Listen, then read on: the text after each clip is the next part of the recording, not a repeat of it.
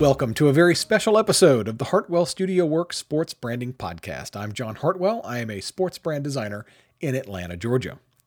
This podcast is for front office personnel who want to harness the power of sports branding to win more fans. This is being recorded on Thursday, April the 16th, some four or five weeks into the great national coronavirus lockdown of 2020. St. Xavier University Athletics Director Allison Kern and I hosted an online virtual conversation with small college ADs from around the country to talk about the new normal waiting for small college athletics once this crisis passes. This episode is a presentation of the audio from that online conversation, with just a few edits for technical concerns. Allison and I had a great time presenting this conversation, and I hope you get some good information out of it as well. Enjoy the show.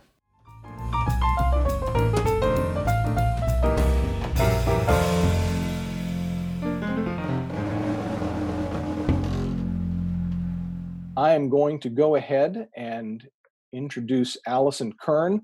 Uh, Allison, as I said, is the athletic director at uh, St. Xavier University in Chicago. She was previous to that, she was the athletics director at Agnes Scott College, and she and I have been working together uh, for some time. Uh, Allison, do you have your screen share ready to go there on your end? Uh, good morning. Let me unmute myself. Yeah, yes, I do. Good morning, Very everyone. Good. Very good. All right. So, Allison, uh, as, as I mentioned, you and I were, were, were talking last week about what's going on. Um, and working with you, you have got uh, some very particular thoughts and ideas about, uh, about what's going on in the world. Uh, and so, why don't you get us started by framing us up? What, what are you seeing from your perspective? Uh, what's going on? Uh, what are the problems to be addressed here? Yeah, I think um, I appreciate the tactful way that we say a particular perspective, but I think um, the the way that typically I uh, approach this job anyway, and I think something that I've noticed over the last couple of weeks, especially for small college administrators, is we're talking a lot about how we manage our COVID response and how we are, you know, keeping our athletes engaged, how we are hosting Zoom meetings with head coaches, how we're thinking about changing schedules. And so we're talking about all of this kind of crisis management, but I think we're really leaving out one of the, the biggest parts of crisis management. And that's, if you think about it in three phases, it's the third phase, which is what are we going to look like when we come out on the other side? And I know that a lot of feedback, you know, we're all seeing, and, and John, you mentioned some of the other programming is around, uh, especially Power Fives, and a lot of big schools are worried about loss of, you know, ticket revenue and how are we going to you know keep recruiting and what are we going to do with all these big donors and what happens if our football season gets cut short? And please make no mistake i am also super concerned with our upcoming football season.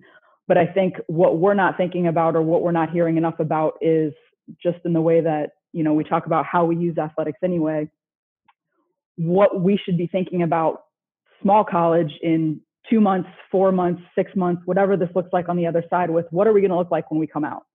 Um, and I'm going to go ahead and start sharing my screen, John, if that's okay with you. Um, I think, first of all, a, a, little bit about me. I um, was a, a, small college athlete. I was a Division three athlete. I was a Division three college basketball coach before I moved into administration. And so I do come from the coaching perspective. I think as an administrator, I am really big into our external re- external relations, revenue generation, um, fundraising, branding, marketing, and so I tend to think kind of big vision.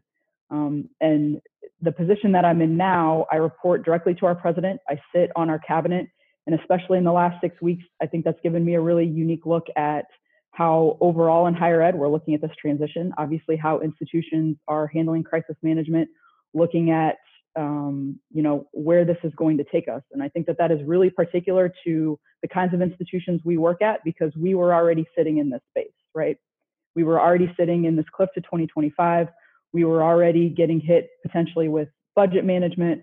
We were already getting hit with who might make it, who might not, what are we going to look like, what is this transition through Gen Z, what is this shift in, especially for liberal arts colleges, what does all of this look like? And so this kind of navigating uncertain waters is something that I think a lot of us are really familiar with. Um, but when we get through whatever this particular situation is, who are we going to be on the other side? And I think being a coach, but all of us working in athletics, the reality is for there to be winners, there have to be losers. And I'm a, big believer in I I want to be on the winning side of this, and I don't know that we're all going to win the way that we want. And so thinking now about in two months if we're getting back to new, to normal, in August if we're all coming back to campus, in September if we figured out how to navigate fall schedules, if we decide that for three months we're going to stay online and everybody decides that higher ed looks different, at the end of the day, this current crisis is going to be over and where are we going to be in that space? And if we're worrying about what that's going to look like when it gets here it's too late. Um, i'm a really big believer in you know people are are you a glass half full glass half empty person? I only care about who pours the water. And so for me it's about how are we pouring the water and how are we controlling that now to decide what that new new normal looks like for ourselves. So for us, and like I said, it's same problems and it's a different look. So for small colleges and especially small college athletics, it's always about enrollment. It's always about philanthropic giving and revenue generation, and it's always about how we're leveraging ourselves institutionally. So I mentioned we're we were already looking at the cliff to 2025, and I think that we're now looking at an acceleration, whether it's an acceleration of some schools moving towards you know not being around anymore. We've already seen some of our schools in, in AIA Division three, Division two decide that the best way to navigate this from a budget standpoint is to eliminate athletics. I think we all know that potentially more of that is coming. Um, we're all now going to compete for a smaller pool of potential students.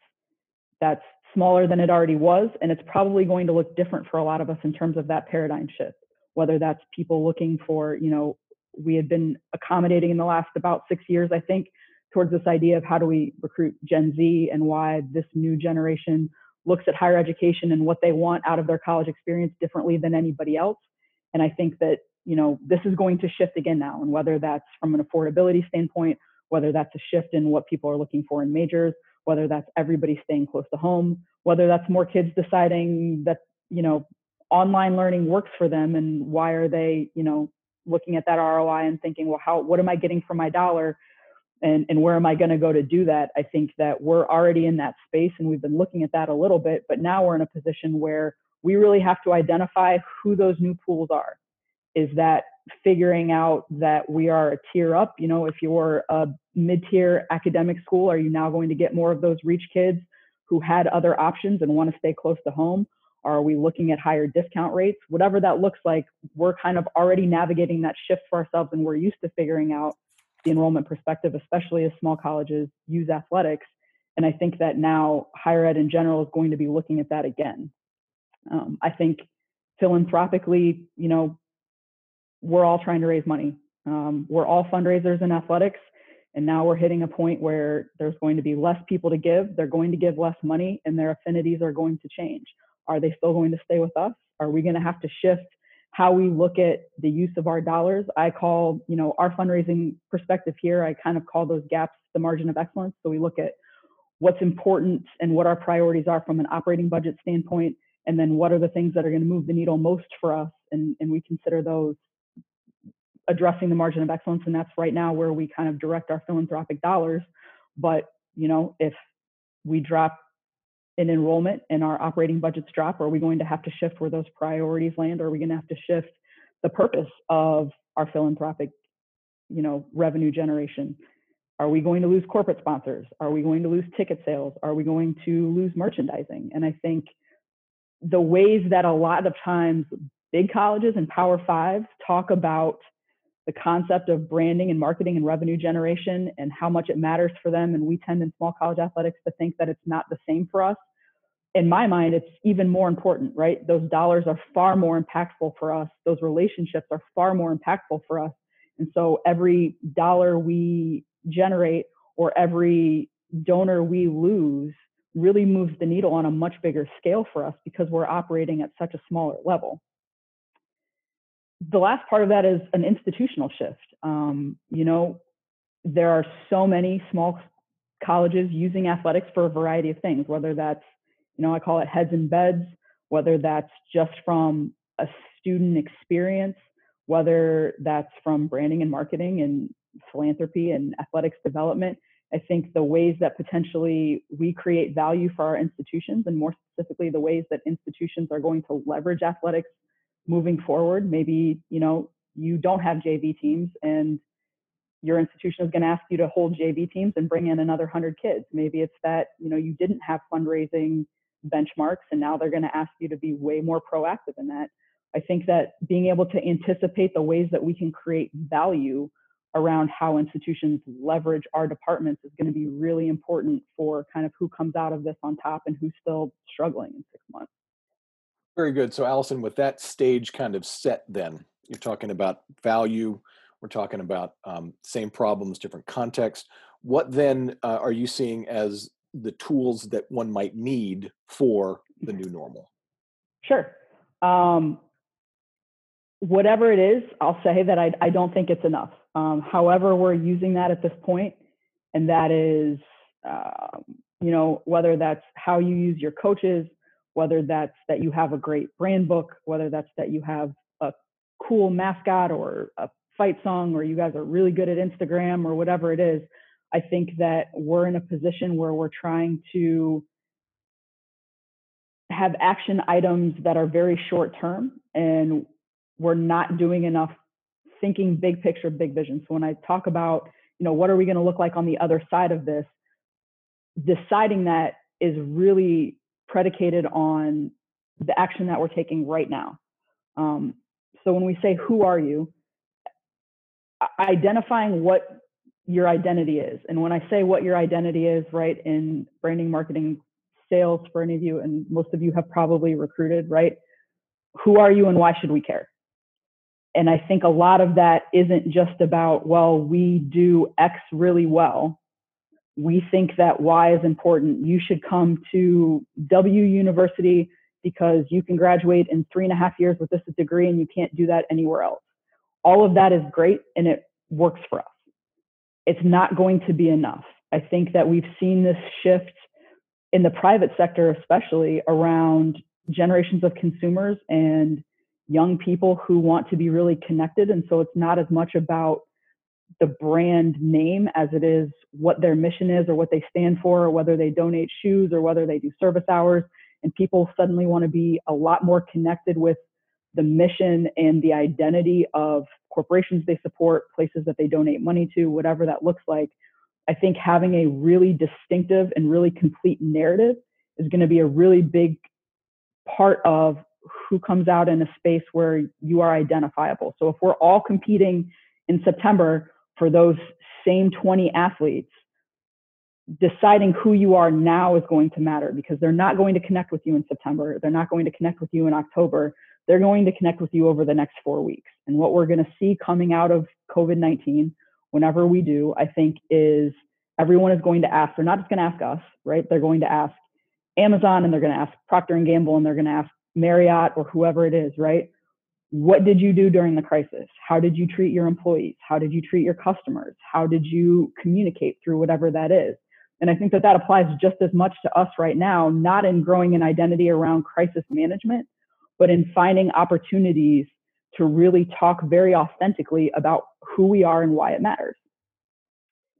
And the second part of that is how do we know, right? And so, from a when you talk about what are the tools, really specifically branding and marketing, is it your brand book? Um, do you have distinctive markers? Do you have good logos, consistent colors? Do you have a catchphrase or a hashtag or what's the language that you use to talk about who you are and how you are for audiences? How do you use your coaches? How do you use your staff members? Do you know? Do you have a vocabulary around here's how we talk about ourselves? Here's some words we don't say because this just isn't what we do and I don't mean that in a here's the front that we put on, but I think in the way that, you know, for most people who have recruited, knowing what you are and what you aren't is really important. And being able to communicate that and connect in authentic ways right now matters more than anything. I tell our coaches sometimes we've talked a lot um, since I've gotten to St. Xavier around kind of our brand and how we're moving that forward and creating value in those spaces. And a lot of that I think comes from understanding the importance of consistency. So, you know, do you as an athletic department, as the value of the Tigers or the Hawks or whatever you are, do you show up in the same place all the time? Does it look the same? Does it sound the same? Does it feel the same? And how do we know? So, you know, it, it, it, sounds dumb and I know that it drives our coaches nuts, but the idea that everybody goes off and they make their rogue t-shirts and, you know, they design whatever logo they want and then they stretch the the mascot and it's kind of a pink because we're doing this thing and all of this stuff and it sounds really anal retentive and it sounds over the top but that idea especially early on of creating a foundation around every time you see us this is how we look and you know that it's us and it's not just about knowing oh that's the st xavier red or oh that's the football team's jersey. But branding and creating the value around who you are is about what i think and what i feel when i see it. And and Alton, go ahead. yeah please. interject here real quick not to get too technical detailing but i think that there it's important to also point out the distinction between what is a brand and what is a brand identity. And without getting too much into the weeds what you're talking about in terms of who are you and why does it matter? Mm-hmm. that's to me i would i would ident- identify that as the brand part of this what is a brand it's your story it's your values it's your mission it's it's what makes you different uh, in a substantive way and how you communicate with people and what you communicate to those people. The brand identity, then, those logos, those colors, those are those assets that you use to that are the the the, the point of the spear, if you will, the beginning of the conversation uh, to a recruit, to a sponsor, to a donor. Uh, to communicate what those values are. So you've got the what what are your values? What's your mission? And then what are the tools that you use to represent those things? They the terms get conflated a lot. Uh, for sure you know, for sure. your your brand when you say we have a new brand what they mean is we have a new set of logos. But that that brand is the who are you part and what you're talking about here is in making that differentiation to those audiences in this time of crisis coming out on the other end that who are you and what do you stand for becomes that much more important. Is that an accurate way of putting that? Absolutely. So i i see it as identity and assets right? And so the most important thing about the assets and like you say whether it's your logo whether it's your font whether it's your hashtag whether it's your newsletter, whatever that is, those assets. And frankly, I throw staff in there a lot. I think coaches are great assets in a lot of those spaces. The identity is, and especially at a time like this, what we're talking about is the narrative. And the narrative and the identity around who you are and what the values are. And sometimes you need a wrench and sometimes you need a hammer. But it's about building the consistency around the narrative of whatever you decide that you are and whatever you decide that that is, why does it have value? Why does it matter? Not at this moment, but in general.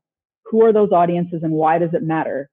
And then how are the specific and consistent ways that you're going to talk about that? And so, yes, sometimes it's your logo. Yes, sometimes it's your colors. Yes, sometimes it's your hashtag.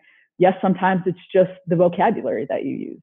Yes, sometimes it's that when we talk to alums, we know that a big part of our identity at St. Xavier Athletics, and I'll talk about it in a minute. We actually just did a full philanthropic launch in March, which obviously is not ideal, um, but is a lot around not just a tradition of success for us, but a tradition of relationships. And so the ways that we approach, whether it's, you know, how we write an email, how I write a thank you letter, how I talk to a group of people is from a lens of the value of relationships and those continuing for us. And so it's different for everybody depending on, you know, what you want it to be, but deciding what that identity and that value is is really around building a narrative. And now more than ever, it's important for us all to be storytellers. And that story, you know, you don't read three pages of the Velveteen Rabbit, and then all of a sudden Sleeping Beauty pops up on the page. um, can I take just a quick moment? You you mentioned uh, the institutional uh, aspect of of this as well previously. Can you mm-hmm. talk j- just for a moment about the idea of an athletic program's mission and its and its connection to the institutional mission? How do those two things work together in thinking about how do you get to the other side of this moment of crisis? Definitely. I mean, I think right for all of us, especially in small college athletics, I, I, think part of why we do what we do and we work where we work is because we like to be mission driven. And uh, well, I'll, I mean, we're a great example. So we're, we're sitting in this time of crisis. Uh, St. Xavier University is a Sisters of Mercy institution. So we are a Catholic college in the south side of Chicago, and the Sisters of Mercy are a very specific order that have a history. Um, they originated uh, out of Ireland and came over to America, and they have a history of basically serving underserved populations, primarily, um, you know, in history it's been women, uh, minorities, the sick, the uneducated.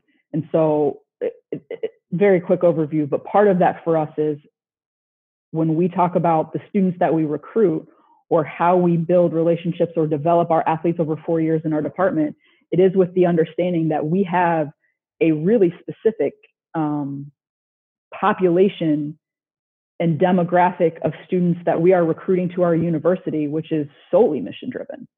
And that's a really positive thing. But it also means that, for example, in a narrative in a time of crisis, you know, we're sitting here around a lot of other schools in Chicago and we're talking about what what is the narrative going to be in our crisis. And it's like, well, we were built for this. This this is our, our mission has always been this. Our mission has always been serving crisis.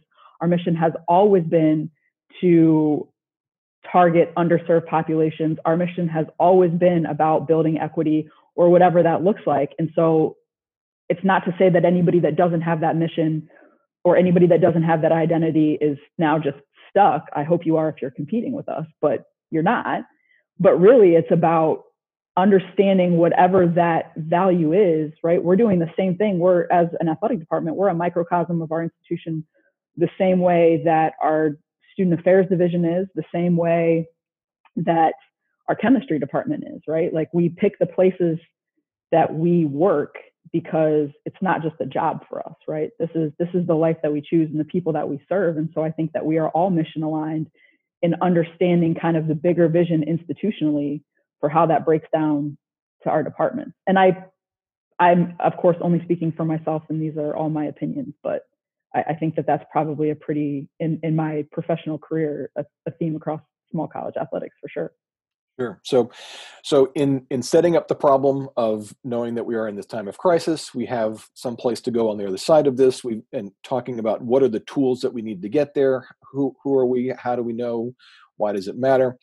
Um, how do we how do we think about this in concrete terms? How do we actually execute against this uh, right now what does this look like in action? Sure. Um, so I think execution and activation for us in athletics, right? Man, we love a good policy and procedure. That's uh, like, right, put it in a manual, set it down for everybody, let people follow the steps. I think that that's something that we're all really comfortable with. I think big vision, it's a lot more, one, the sense of urgency of doing it now. So when I say, right, the new normal, the new normal is it, it's coming. And I want to be the one pouring the water. I don't want to let somebody else dictate the new normal for me. And so deciding what that mission is, deciding what the vision is, everybody has one, right? I, I don't know that we have athletic directors who are just, you know, casting their fate to the wind and saying, well, we'll see we, we all have a vision for the department. We all have a, division, a vision for how we want to develop student athletes. We all have a vision for what we want it to look like sitting in the big chair. And I think the difference is, is how intentional are we about not just casting the vision for everybody, but talking about how we execute that vision on smaller levels. So do our coaches know how to communicate that value? is it what we've said the value is or is it what each of them has decided the value is because i think at this time not that we don't trust coaches or staff members, and I'll say I, I speak as somebody who has a really exceptional staff, and I have some coaches that are very, very good at this. Um, executing is a lot more about understanding that whatever the vision and the identity are, when we decide what that value looks like for us, being able to communicate through that lens of value all the time, no matter what. And I think a great example is um, so I have been at St. Xavier for about seven months now, almost eight. And one of the things that I was tasked with in coming in, um, one of the big year one goals was to really kind of overhaul and create cohesion around athletics development.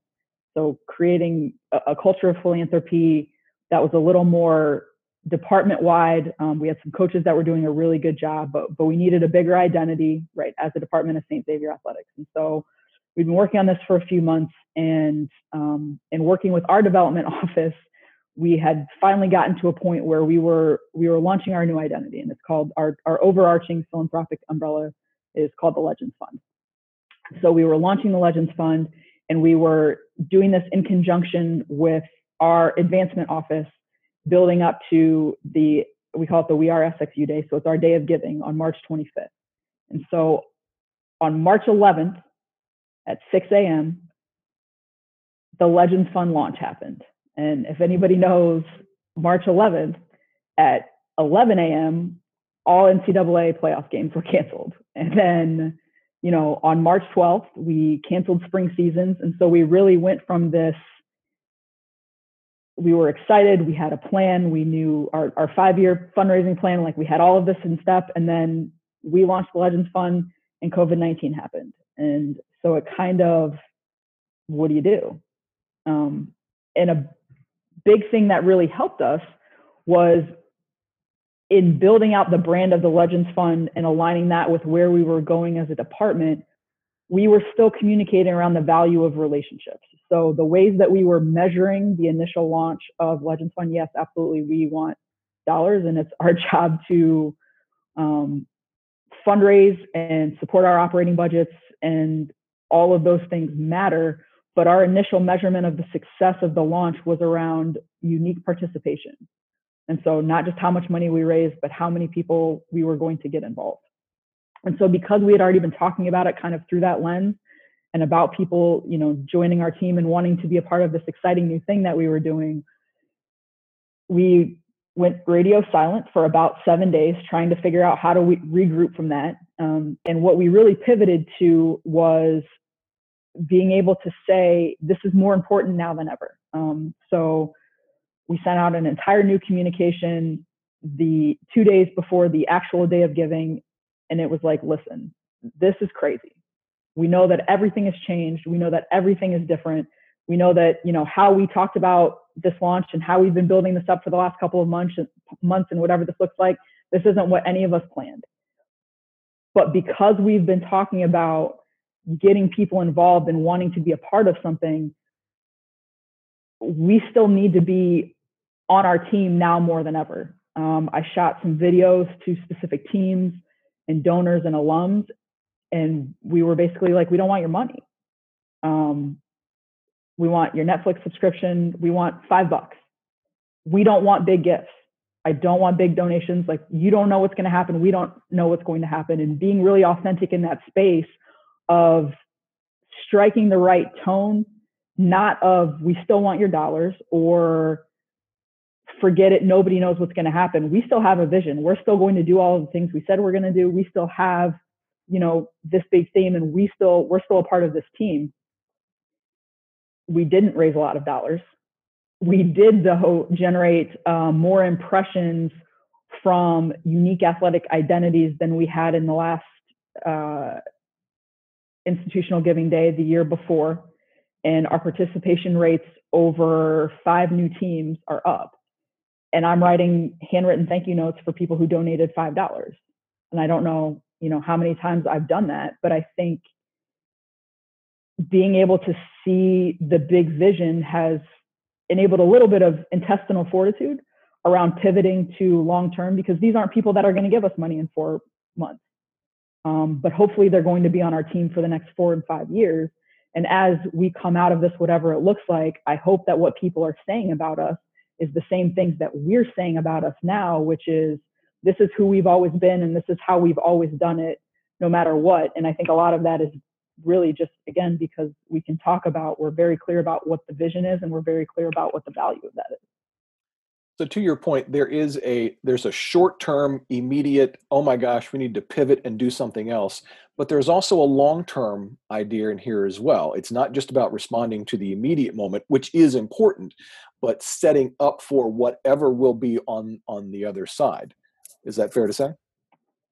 For sure. And I believe me, I'm sick to my stomach saying that. Like we don't want your money. That I'm sure just made everybody eh, a little bit who's on the call, but it yeah i mean it's it's not an easy thing to do. But i think again when we talk about the action that we're taking now isn't to mitigate right now. Hopefully we've already done that. The action we're taking now is because who we want to be in six months is about who we are now.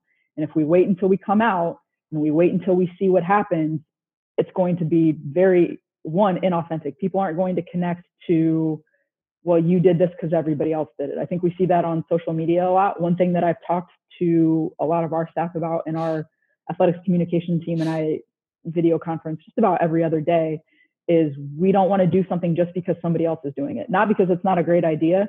And Lord knows in athletics, like that's great coaches, great administrators are people who steal great stuff but because if it's something that we don't do and this is not that how we talk about ourselves then us doing it for the sake of saying we put one more thing out there we got one more click we got one more impression starts to ring false and people don't make real connections with that. They just see it and it's not the same thing Sure, very good.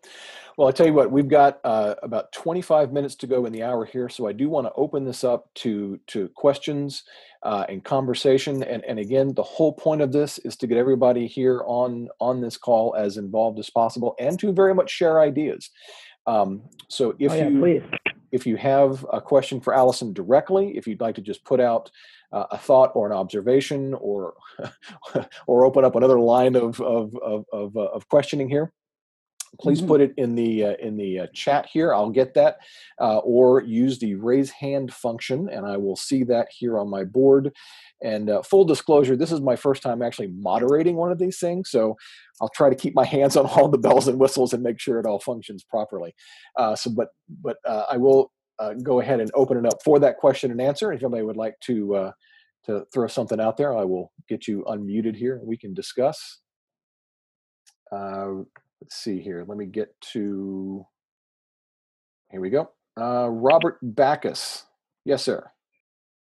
I just said you're doing a nice job here. Again, it's good to kind of have some open dialogue about uh, what's going to happen afterwards. So uh, I appreciate you taking the time to do this. It's not a it's not a fun subject right now. We're all uh, in our own little world with, uh, and I don't want to paint doom and gloom, but um, there is a real reality you know what we are going to look like afterwards. I, I don't work at a private college.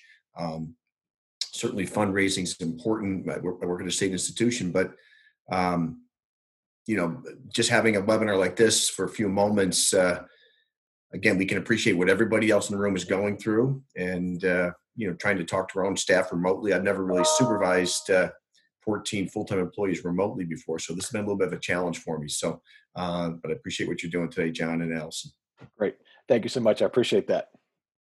Yeah, I think it's important that we talk about other things too, right? Like I know that there are tons of webinars around, right? How do we handle video chats with 14 coaches? How do we, you know, communicate up? How do you disseminate tough information? And you know, I, it's all right. We're all in that rough spot right now, but I I don't think it's the whole picture, and so I I would like to see more of more of this for sure. And I think that there are other things we're not talking about that really are going to be critical to our success moving forward. Allison, let me kind of prime the pump here with a with uh, a question. You, as I mentioned, you and I worked together, uh, and I did work with you on the Legends Fund launch. In that sure. moment of pivoting, uh, we put out uh, a communication that addressed the moment and kind of redirected the narrative uh, if, if, you will, to, to be more sensitive to the moment. And we did it with some fairly simple tools, uh, using using uh, a mass email blast and then uh, refashioning the, the messaging on the web page for the Legends Fund. Um, sure. I put together, in my capacity as delivering creative services, I put together a real simple email layout with a real simple header. Um, but that got a response from folks. And it's one of those things that struck me as, you know, it may not seem like a big deal, but to be attentive to those small details that can help communicate a level of intention or professionalism, those are important. Can you talk a little bit about that? Sure. Yeah, I think um, part of it is what are your, I say, what are your words? Um, I Right. We spent a lot of time on an email that was probably 250 words. And then after spending all day on it, I rewrote the entire thing because at four o'clock I had a an epiphany about how it didn't sound like us and didn't sound like what I wanted it to sound like. And I think that that's an important thing when you think about how you talk about yourself. Um, what are your words? What are your phrases? What are what what does your tone sound like? What does your tone sound like individually as an administrator but what does your tone sound like as your department as your identity as your brand? And i think having um, right obviously i find it very valuable to be able to have people to just get that feedback from but i think at a time like this when crisis management is really predominantly about communication and managing expectations, these situations, when people don't hear from us all the time, especially our constituents who don't hear from us all the time, whether that's donors, whether that's alums. And I think that we've been doing a really good job in talking with our staff about how they're connecting and being really consistent with that. Um, but knowing that there's the way that we hope people hear us, but then there's the way that people actually hear us and being willing to step back and understanding how critical the tone and that messaging and those words are, I think sometimes we think good enough and right, perfect is the enemy of done. But in those situations, I, I do think that we need to be really, really careful and really, really intentional about what are our words, what is our tone, and getting that perfect, honestly. And that's very much driven. Sorry, is my audio on? Yes, it is. I'm sorry. That's very much driven by the idea of having a sense of what is your mission. I mean, it's not just coming from, uh, you know, you mentioned previously some sort of standard operating procedure handbook, and you look up paragraph 65, you know, point two three that says respond this way in this crisis. It's your understanding of what your mission, your your vision, your communication was that drove what became that communication. And you know, I think it was what you sent me a text at eleven o'clock at night and said, "Okay, wait, we got to change the whole thing." And I said, "Okay, all right, roll with the punches, roll the yeah, punches." for sure. Um, but you came to that because you had a sense of the overarching mission, which dictated how you communicated in that moment, setting up what then would be, uh, you know, it's it's that short term, long term idea again. It is. And I think part of it is, and this is why I say, right, those assets are so critical or understanding, right? Who are you? And not just what do you look like, but how do you talk about yourself? Like both of them, I think are critically important because I, I would think that, and, and I don't, I don't know, I'd venture to guess a lot of our staff when we talk about branding, when we talk about um, fundraising, when we talk about alumni relations, a lot of those things, I think I say the same things over and over and over.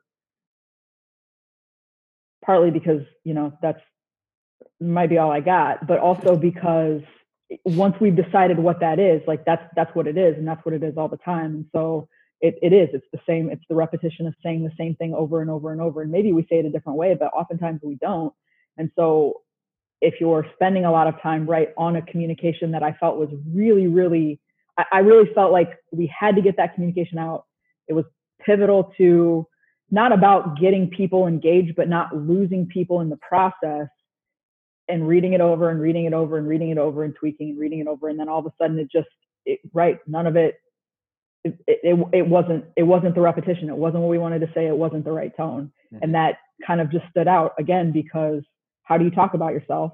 How do you look? And is it the same? Consistency is everything right? The coke bottle is the coke bottle for a reason. And so i think that consistency also really is able to create outliers when it's not right. Agreed.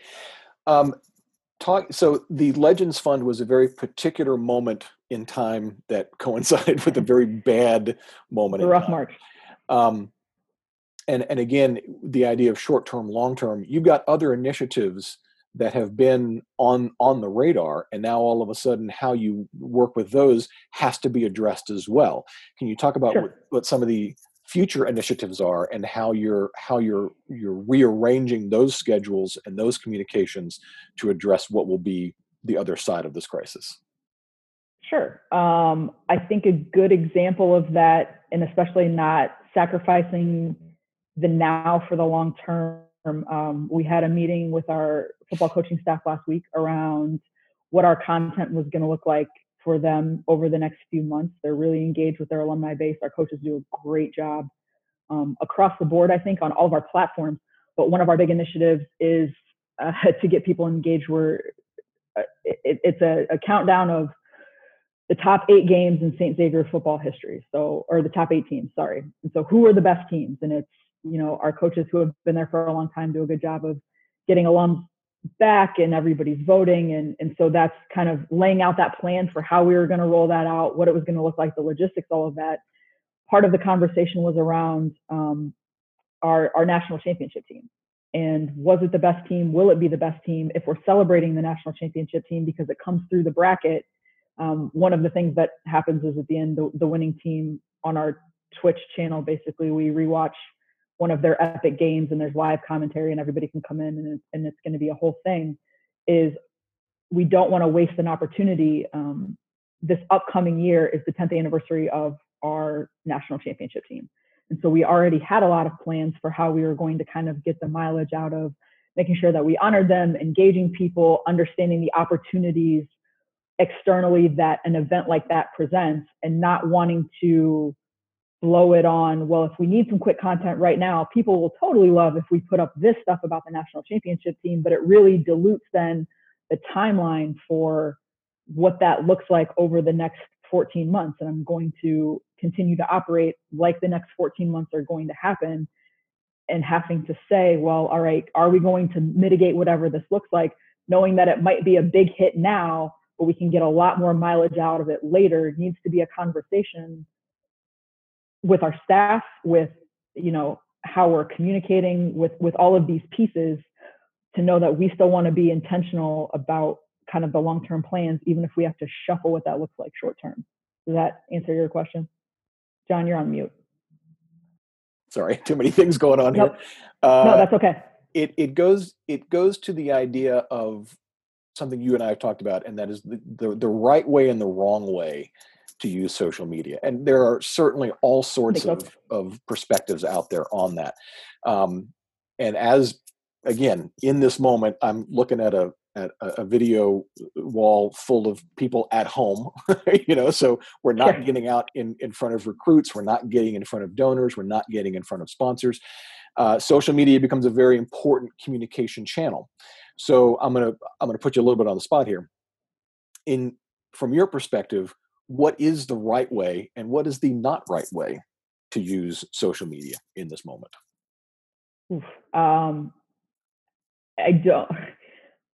I am certainly not a social media expert, um, and our SID will tell you that my presence on social media for the last six months since I got this job has been very scant as we were looking to kind of build this out and see what that would look like. I think content for the sake of content and filler isn't what we think it is. And often we're like, well, if we put up one more post, if people see us one more time, we forget that. And I think that this, I think it's true for social media only because it's true everywhere else, right? Is that every time somebody sees us, whether that's they see a logo, whether they hear something about us, whether they read a newspaper article, whether they see a coach, whatever that is, every time somebody experiences us, they're experiencing the narrative. And is the narrative consistent all the time? and are we being intentional about how we craft that and so content for the sake of content is really i think a deterrent to not because we don't want to put up a lot of stuff but a conversation that we're constantly having is okay do we like this is this how we normally engage our student athletes if we don't have an award ceremony ever and we decide that the ways you know because it's easy to say well we'll honor our seniors by doing some online award ceremony. I mean i guess but that is never how our student athletes experience us and they experience us in all of these other ways and if we put in some effort we can figure out how to do that better. But i think that we just when we talk about being intentional about the narrative and that now more than ever keeping that tight content for the sake of content i think is just really a deterrent to not being intentional about how people experience you. Very good uh, let's see do, i do have a question here from uh, gary zacher uh, what are some of the ways that athletics is going about talking to sponsors, gearing up for next year? Um, I'm I'm gonna I'm gonna say let's let's Allison if you'd like to take that question and if anybody else would would like to jump in on that question yeah, as well. Uh, Gary's question again was what are some ways that athletics is going about talking to their sponsors uh, and gearing up for next year? So Allison, I'll throw it to you first, and if anybody else would like to chime in, please uh, let me know through chat or hit the hit the raise hand icon, please. Yeah, I would love to know what other people are doing. Um, for us, part of the launching of all philanthropic, the full philanthropic umbrella this year was a comprehensive corporate sponsorship program. Um, the early communications that we've had moving forward are, you know, we're still going to be around, and why our partnership for us, it's we, we try to not be transactional with our relationships. So corporate, we we call them corporate partnerships, not corporate sponsorships, because we look at a lot of mission alignment and figuring out right. I think win-win situations for how people want to align their brands is really important for us, and it's really important for us to align our brand accordingly.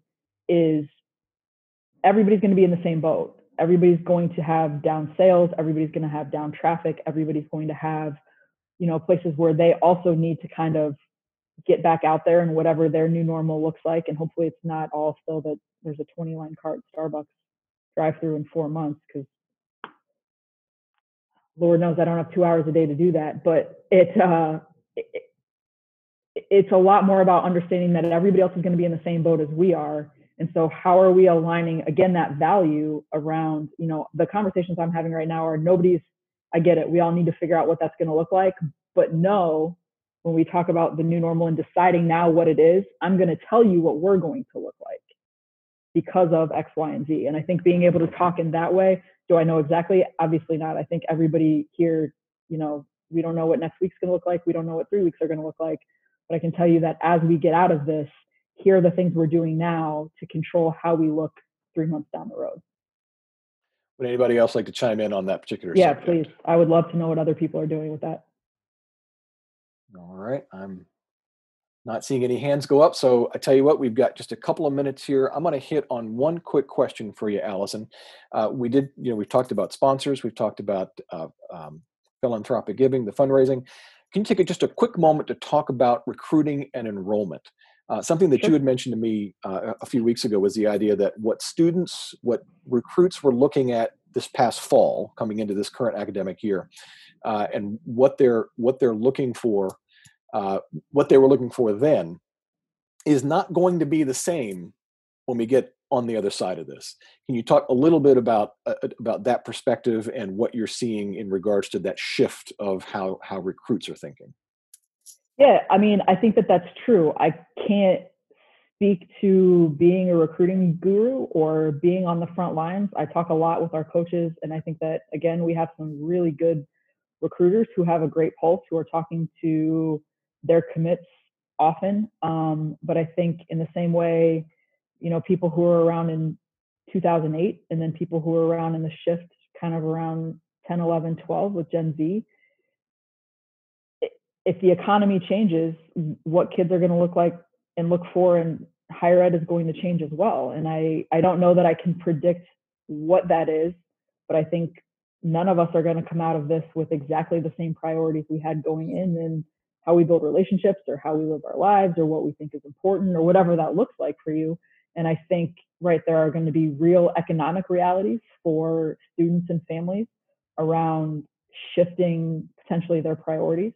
I think they're going to be real future realities. I think we're probably going to see a shift again in terms of um, population's commitments to types of majors or you know what they see as valuable in their the ROI of their tuition dollars as far as an experience goes versus tangible skills versus internship opportunities versus whatever it looks like. Um, I don't. We have a nursing school. I feel like that's probably a good thing for us at this moment. But uh, yeah, I, I, don't know exactly. I, I don't think I could say what it looks like, but I think that you know, especially for those of us that have large student populations of whether it's first gen, Pell Grant, um, zero EFC, I think that those pools are really going to be spaces where people are either choosing to go to, you know, not their number one or their highest choice or the big stretch school and either stay closer to home or go somewhere that they think has a little more value for all these new reasons, or they're going to be people that are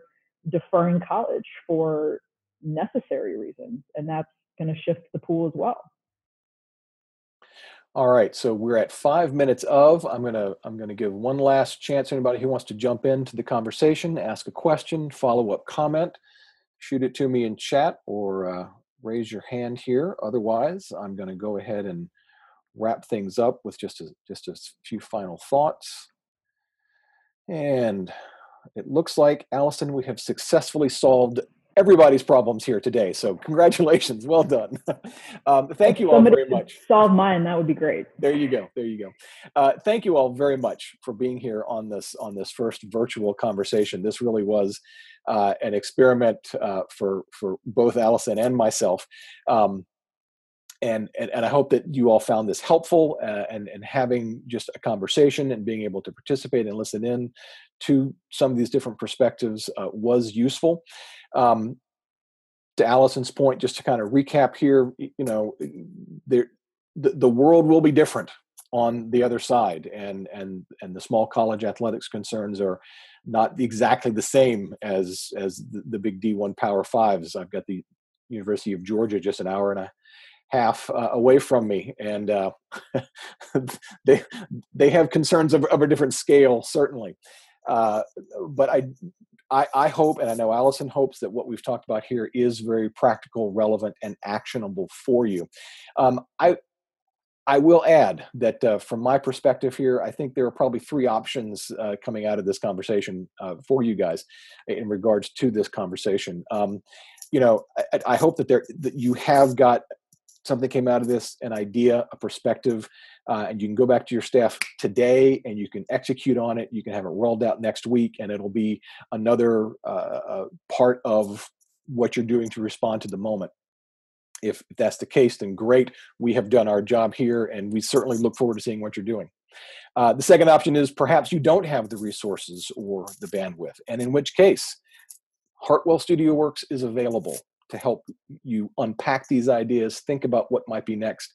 Um, if you'd like, uh, please feel free to go to my website, go to the scheduler uh, page, uh, the scheduler page, and I'm happy to do a free 20 minute consultation with you to talk about a little debrief on this call and uh, what your what your next options may be. And if I can be of help, I'm certainly happy to do so.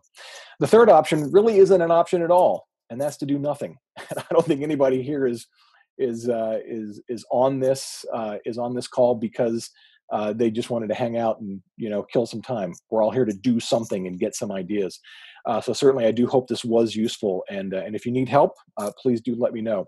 Allison is available for for some follow up as well. Allison, I'll admit I've lost the screen share on my end, but I'm assuming you're still sharing. And if you can throw up your information and my information, you're on mute there, Allison.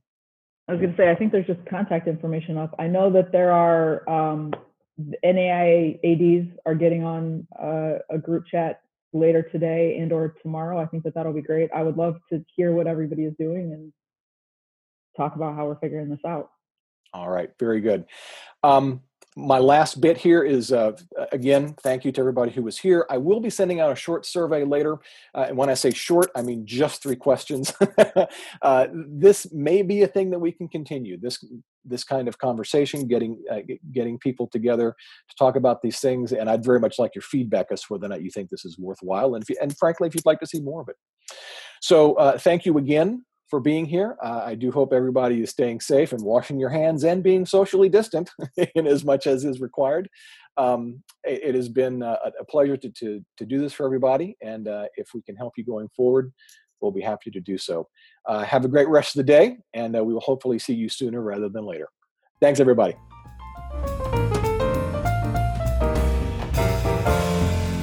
My thanks again to Allison for her time and help in putting on this virtual conversation for small college ADs. You can get in touch with Allison by email and through social media. Her information is posted in the show notes for this episode, found at the podcast page of my website, hartwellstudioworks.com. If you are listening in iTunes, please subscribe, leave a five star review, and it would be immensely helpful if you wrote a review. Help other sports professionals find this podcast. If you would like to talk about how sports branding can help you in this time of crisis, you can reach out to me by email at john at hartwellstudioworks.com. And you can also follow me on social media on Twitter and Instagram using the handle Hartwell Studio. And you can check out my entire portfolio of sports branding work at hartwellstudioworks.com. Thanks for listening, and we'll see you next time.